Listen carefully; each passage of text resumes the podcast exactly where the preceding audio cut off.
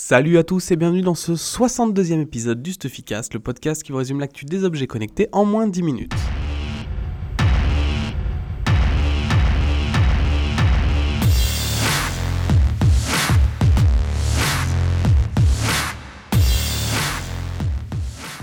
Je suis content de vous retrouver après une petite semaine de pause.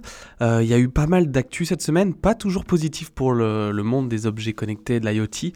Euh, la première, la principale, c'est euh, que Fitbit est sur le point de racheter Pebble. Alors si vous ne connaissez pas Pebble, j'imagine que si vous écoutez le Stuffycast, vous les connaissez, mais ça a été le premier fabricant euh, à vendre des montres connectées pour le grand public euh, et pour lesquels ça a marché. Ils ont fait plusieurs campagnes Kickstarter qui à chaque fois battaient des records. Euh, la dernière date d'il y a quelques mois seulement sur la Pebble 2, Pebble Time 2, etc. Elle avait fait un carton avec plusieurs, plus de 10 millions d'euros de, de mémoire de récolté.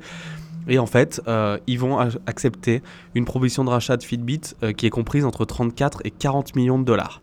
Alors Fitbit, en rachetant Pebble, euh, ils ne sont pas intéressés par les produits. Ce qui les intéresse, c'est les brevets de la marque et le système d'exploitation. Donc, ils vont arrêter de maintenir les produits Pebble. Donc, c'est dommage pour les produits qui sont sortis à peu de temps, mais bon, on peut s'imaginer qu'ils vont pendant quelques temps laisser courir. Ils vont récupérer aussi une partie des équipes. Ce montant de 34 à 40 millions de dollars éponge à peine la dette euh, de Pebble au niveau, enfin la dette fournisseur de Pebble, qui, est estimée à plus de 25 millions de dollars. Alors, c'est vraiment un mauvais enchaînement pour Pebble. Euh, pour info, euh, ils avaient licencié 25% de leurs employés en mars et euh, ils ont eu plusieurs propositions de rachat. déjà en 2015, il y a une société qui s'appelle Citizen qui fait des montres qui leur avait proposé 700 millions de dollars. Ils avaient refusé. Et juste avant la sortie du crowdfunding pour la Pebble 2, ils avaient refusé une offre d'Intel de 70 millions de dollars. Donc là, ils ont une offre qui est deux fois inférieure. c'est vraiment pour sauver la société, surtout bah, limiter la casse pour les fondateurs de Pebble. Euh, alors, Qu'est-ce que Fitbit va en faire? On ne sait pas trop. Le dernier produit connecté euh, de Pebble s'appelle le Pebble Core et c'est un produit de sport. C'est leur premier qui est vraiment orienté pour le sport. Il intègre Alexa d'Amazon. Euh, on va voir s'ils vont intégrer cette technologie dans, leurs produits existants, s'ils vont utiliser Pebble OS pour leur montre un peu plus haut de gamme. En tout cas, Fitbit aura un gros travail à faire sur sa gamme. moi, je trouve qu'elle est trop grosse. C'est très difficile de s'y retrouver. Dans les produits vendus aujourd'hui, bon, il y a la balance, mais en dehors de ça, sur les capteurs d'activité, on a le Zip, le One, le Flex 2, le Alta, le Charge 2, le Blaze, le Surge, avec des différentes euh, pas compréhensibles entre certains produits. Euh, et voilà, je pense que Fitbit doit euh, limiter sa gamme pour encore plus conquérir le marché, parce que je vous rappelle qu'ils sont quand même leaders du marché des wearable devices dans le monde. Hot news important pour le marché euh, de la tech en général. J'ai l'impression de toujours parler d'eux sur des événements négatifs. Euh, après avoir rappelé leur drone Karma, GoPro viennent d'annoncer euh, qu'ils allaient licencier 15% de leur effectif, donc ça fait environ 200 personnes, et fermer la division Entertainment. Alors, qu'est-ce qui se passe chez GoPro? Bah, Les ventes remontent un petit peu depuis la sortie de, de l'Aero 5. Par exemple, au Black Friday, ils ont fait 35% de plus de ventes que celui de l'année dernière, ce qui est pas mal. Euh, mais la société est toujours pas profitable et en fait, en licenciant euh, ces personnes-là, ils vont faire baisser leur charge d'exploitation. Ça va tomber à 670 millions d'euros, c'est quand même énorme comme charge d'exploitation. et en fait, le but, c'est de revenir rentable en 2017.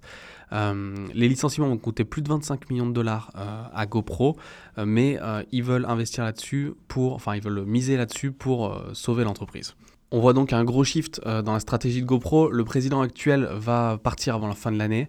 Il ferme donc la division entertainment. Qu'est-ce que la division entertainment? En fait, GoPro voulait créer euh, une branche média euh, qui serait euh, une plateforme pour tous les créateurs de sport extrême, et, enfin d'utilisateurs de GoPro, un peu à la YouTube. et donc il laisse complètement tomber ce projet. Et dans les 200 licenciements, c'est principalement des gens de cette équipe-là. Donc maintenant, pour que GoPro s'en sorte, il faut que les ventes de l'Aero 5 continuent de monter. Il faut qu'ils arrivent à livrer leur karma, parce qu'ils ont rappelé les 2500 qu'ils avaient déjà vendus, mais pour l'instant, il n'y en a aucun qui a été relivré depuis, les problèmes de batterie. Et en tout cas, les prochaines semaines s'annoncent compliquées et capitales pour GoPro. Si vous êtes intéressé de près ou de loin par le crowdfunding, je vous conseille d'aller lire notre entretien qu'on a eu avec Grégoire de chez Oli, qui font actuellement la campagne Bonjour, qui a dépassé les 650 000 dollars de récoltés, sur euh, quelles sont les clés pour réussir euh, sa campagne Kickstarter. Donc il nous a un peu présenté euh, le, parcours qu'il y avait avant Bonjour, donc ça commence très très tôt avant la campagne, et il a parlé des axes qui pour lui sont capitaux pour réussir une campagne, notamment bah, le fit produit par rapport au marché, une vidéo ultra qualitative et surtout se mettre en mode commando dans les premiers jours de la campagne pour pouvoir répondre le plus rapidement possible aux backers et aux potentiels backers pour donner confiance en le produit. Donc le euh, l'article est sous euh, la description de ce podcast. Vous pouvez le retrouver en allant sur stuffy.fr. C'est un des derniers qu'on a fait. Euh, et je trouve que cet entretien est intéressant et on en a rarement en France avec des sociétés qui ont réussi sur Kickstarter. Je vous remercie d'avoir écouté ce 62e épisode du Stuffycast.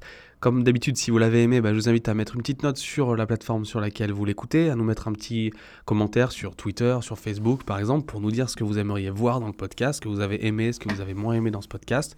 Il y a des vidéos qui arrivent sur la chaîne YouTube, donc je vous invite à aller vous abonner. On a quelques produits en test actuellement.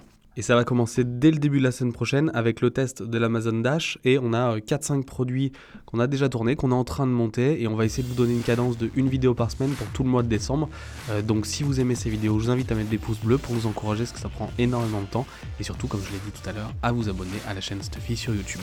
Pour le Stuffycast, moi je vous donne rendez-vous la semaine prochaine pour toujours plus d'actu sur les objets connectés. À la semaine prochaine.